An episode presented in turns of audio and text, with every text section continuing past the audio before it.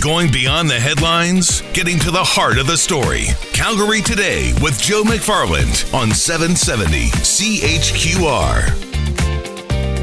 Been a couple of years since the roof at the Fairview Arena collapsed, affecting the Indefinite Arts Center. And CEO JS Ryu joining us here on the program again for a bit of a, a status update because there was a hope at one point that the province might be able to help out here. And uh, that doesn't seem to be the case. And, and JS, I mean, it's got to be challenging not knowing exactly where you're going from one day to the next just based off of what, what's happening right now in our province.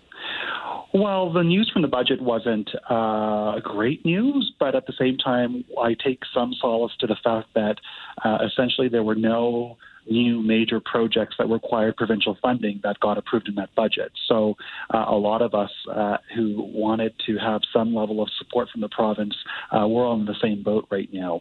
Um, but it's hard to um, figure out our next steps, especially when we're surrounded by the visible reminders of the roof collapse that happened more than two years ago.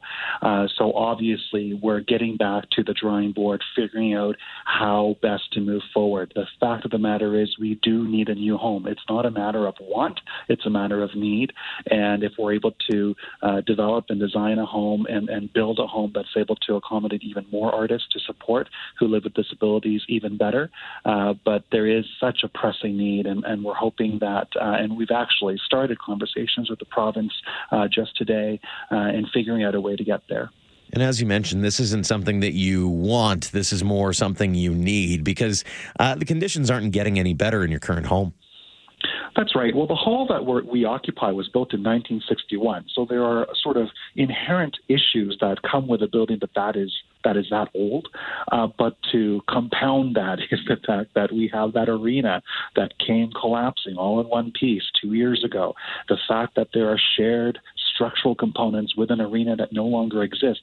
One of the main programming areas where 300 of our artists work out of every single week sits on top of the former lobby and change rooms, uh, that sort of entry infrastructure to the former arena.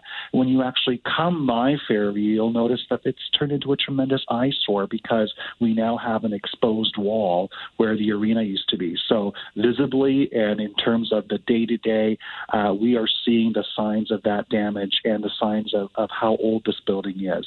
How concerned are you about the health aspect of things? Because you have, you know, whether it be leaks or whether it be weathering or that as you continue, as time continues to tick by, some of these issues aren't able to get addressed fully.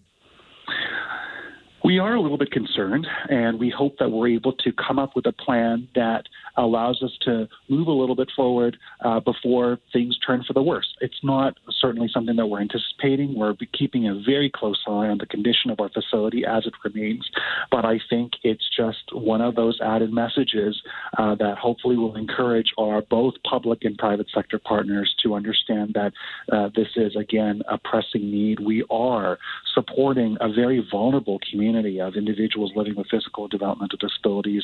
And so, you know, health and safety obviously is number one. Uh, what we're reimagining with our redevelopment that we're talking with government about is about creating a world class space for them to be able to continue to do what they love to do, which is create amazing works of art, um, do incredible productions of dance and theater and beyond. And uh, and so I'm I am uh, opt- optimistic that we will be able to continue those conversations. JS, thanks so much for taking some time this afternoon and updating our listeners on your situation. Thanks again for your interest. JS Ryu over at Indefinite Arts Center here on Calgary today.